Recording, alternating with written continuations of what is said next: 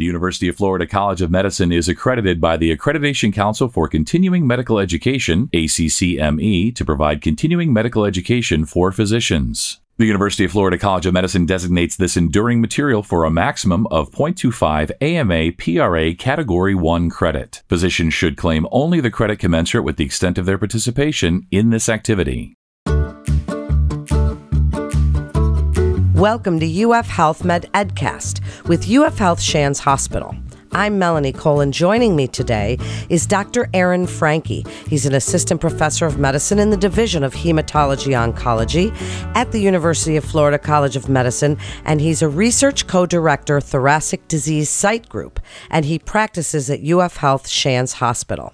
He's here to highlight neoadjuvant immunotherapy for resectable non small cell lung cancer and the current challenges facing the shifting paradigm of early stage management.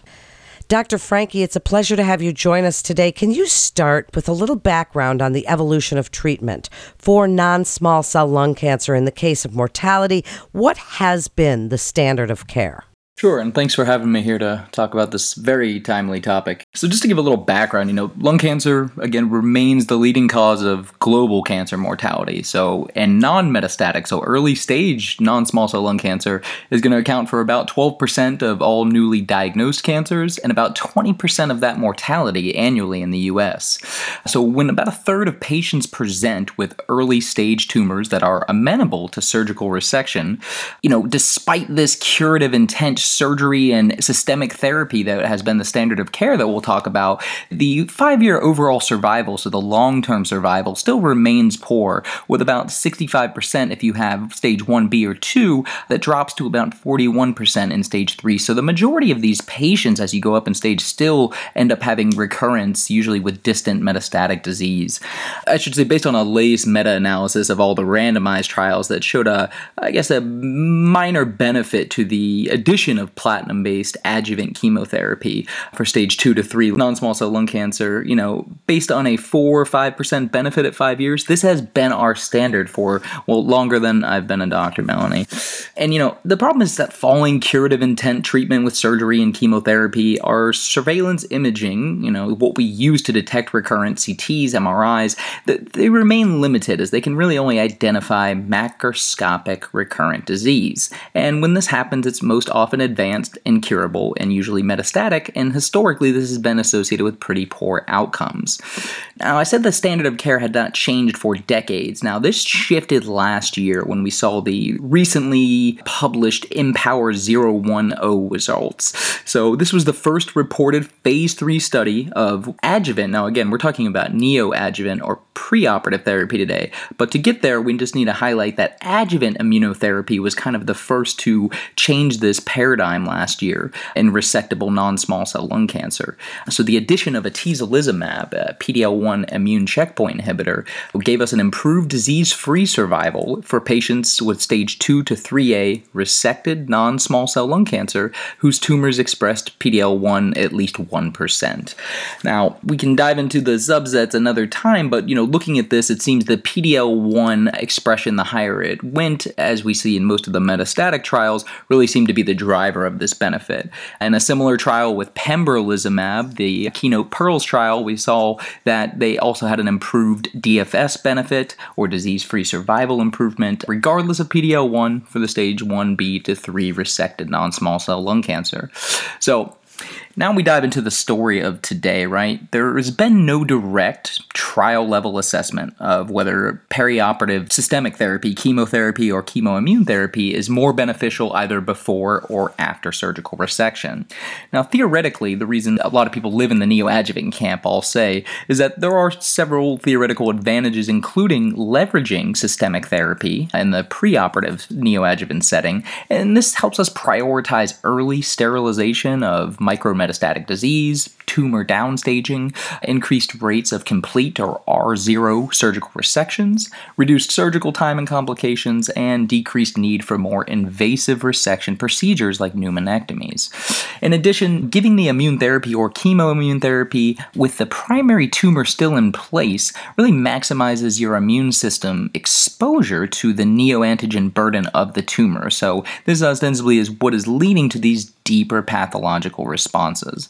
So there have been several neoadjuvant immunotherapy trials, most of them non randomized, early phase, or single arm to date, and they were designed using treatment response assessments. And we'll keep going over this as we go through the data. And these include major pathologic response, so less than 10% viable tumor cells, or a complete pathologic response, or a path CR, as we'll say today. And these were the primary study endpoints and the proposed surrogates for relevant oncologic outcomes. So, having said that, that is where the standard has been, and we'll kind of talk about where it has shifted to just in the last six months or so. So, why don't you do that for us? Discuss the current challenges facing that shifting paradigm for us. Yeah, so again, we had lots of early phase single arm trials. I was a part of a few of them. I think we had one here at UF Health Shands, as well as at Moffitt Cancer Center where I was before. And these were just looking at a few doses of preoperative immune checkpoint inhibitor. And what they saw was a very high rate of pathologic downstaging and path CRs. You know, with chemotherapy, historically, you see about a 1 to maybe 4% rate of pathologic complete response giving neoadjuvant chemotherapy alone. So when these immunotherapy trials were showing 10, 20 and above, and later the chemoimmune therapy trials showing 30, 40% rates of path CR, you know, we really started to scratch our head and wonder, okay, is this a good surrogate for long-term survival? And is this a more meaningful approach than trying to give it in the postoperative or adjuvant setting? So the first kind of study to to tease this out for us, although non-randomized, was the phase 2 Nadim study, and this was looking at chemotherapy okay, versus chemoimmunotherapy for three cycles for resectable stage three non small cell lung cancer.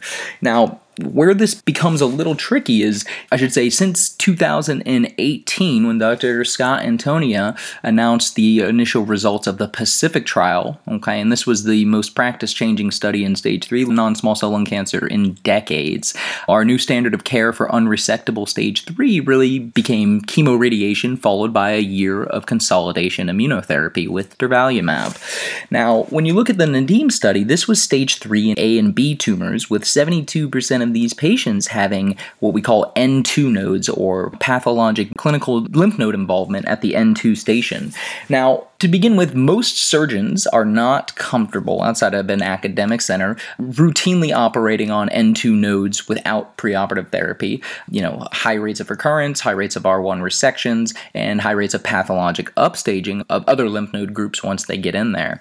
And in addition, since Pacific has come out, I will tell you that even at our own center and in my own practice, really any patients with contraindication to surgery who don't want to undergo surgery or who have a N2 node or higher they've really been going straight to the Pacific regimen. It has a overall survival benefit that has maintained itself five plus years now. So I think surgery was starting to get taken off the table without even much of a discussion for at least the 3B tumors and most 3As. So now we're shifting this paradigm back and saying, okay, wait, we're actually having rates between 30, 40% in the randomized study, maybe 25% of patients having a complete pathologic response, meaning when they go in there to cut tumor out, there's actually no viable cancer cells left. So, this is a potentially curative population with otherwise thought to be high risk disease. So, now I think we're shaking up a little bit who really is operative and who is not. And this is where the multidisciplinary team becomes even more crucial than it has always been in lung cancer, where the surgeons, the radiation oncologists, the pathologists, the medical oncologist, and the radiologist really need to be around the same table for I would say anybody with stage 2B to 3B in a discussion of okay, is this patient operable? And do they have clinical and tumoral features that suggest a preoperative approach may be more beneficial or at least as beneficial? And why or why not should we pursue that as opposed to the standard cut it out and then give chemotherapy and immune therapy on the back end. You know, and these results were confirmed with the Checkmate 816 earlier this year at AACR. And again, we saw 25 versus I think 3% pathologic complete response rate. This was associated with a prolonged event-free survival. Again, we still await overall survival data. Uh, there were less pneumonectomies, the operative time was less, and again, this was associated with higher PD-L1s had better tumor downstaging. There was CT ctDNA or circulating tumor DNA correlative data that showed higher rates of clearance with the chemoimmune therapy versus chemotherapy alone. So, and this is what led to the FDA approval of this regimen.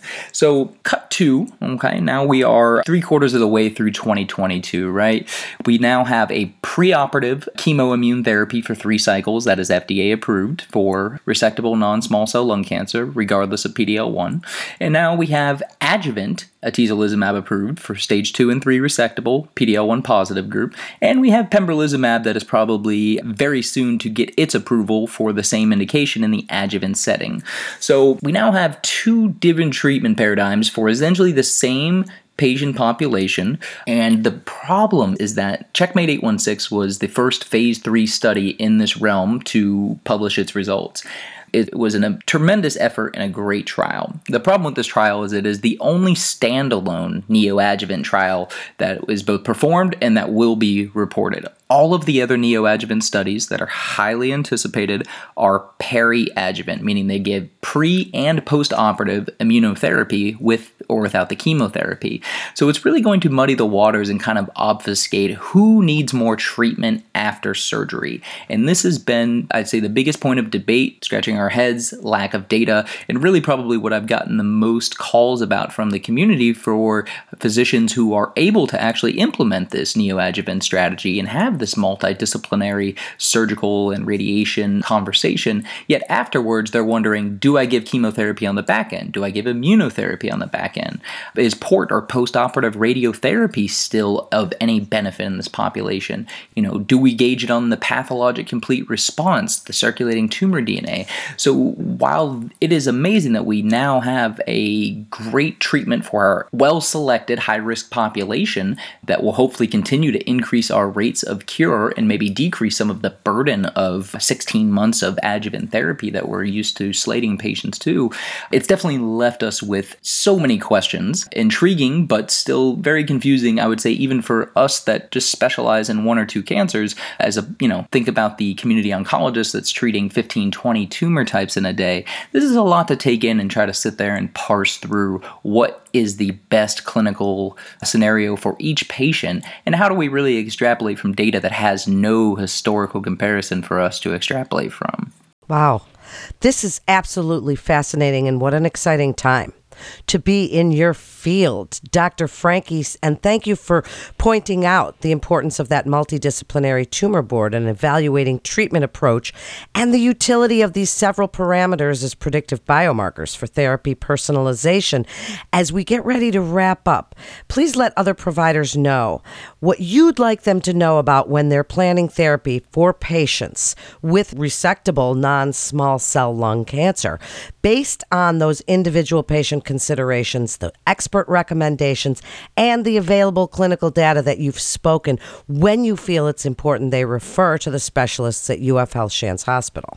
Yeah, I would say for one, clinical trials are always a great option. So even in a trial that I will hopefully be opening here in the coming months, you know, we're looking at circulating tumor DNA to help guide our peri-adjuvant therapy, both in the pre and post-operative setting with immune therapy escalation. So clinical trials are always great, but let's say for the patient that doesn't want to travel, that lives far away and is just trying to get a second opinion.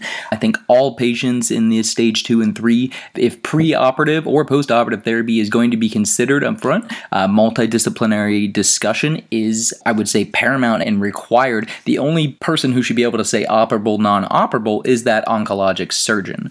Now, having said that, and these will be the pearls I leave you with, there needs to be some very rational and pragmatic discussions between the surgeon, the med onc, and so forth that need to have realistic expectations. So if the surgeon comes to you and say, this isn't really resectable, maybe we can give upfront neoadjuvant therapy and make him or her resectable that is not the strategy that was used in any of these studies. And I will also say that if you are expecting the tumor in the lymph nodes to kind of melt away from the mediastinum to help clear a plane of dissection, it actually usually involutes towards the mediastinum. So again, these are important anatomical considerations when you're trying to use this therapy to quote unquote downstage a patient to make them resectable. So these patients should be surgically operable even if they have N2 disease. So I would say the patient I consider this most for, if you say, Dr. Franke, who is that patient that you are thinking about this, you know, for the last few months? And that would be a stage three single station N2, okay, PDL1 positive. And remember the importance of biomarker testing, EGFR and ALK, and I'll say even ROS1 negative patients. I would say these are not patients who should be implemented in this, regardless of their inclusion or exclusion from the studies. And I will tell you that EGFR and ALK were excluded from almost all of these studies. And remember, we have an adjuvant EGFR targeted therapy that is approved for resectable stage 1B to 3. So uh, I'd say the pearls to take away is multidisciplinary discussions are the underlying kind of mantra you want to revisit because it really has become very complicated. And if you don't have that access to that roundtable, you know, it is nice and easy to have a place like UFL Shands and the UFL Cancer Center to send your patient, even if it's for us to tee them up to send them back to you and your surgeons, you know, to have that access to the multi D discussion, I think really one obviously benefits the patients and also benefits the physicians out in the community who again are trying to parse through very convoluted data at the current time. Exciting, but convoluted nonetheless certainly a time of personalized medicine and therapy personalization. And thank you so much, Dr. Franke, for joining us today and sharing your incredible expertise to refer your patient.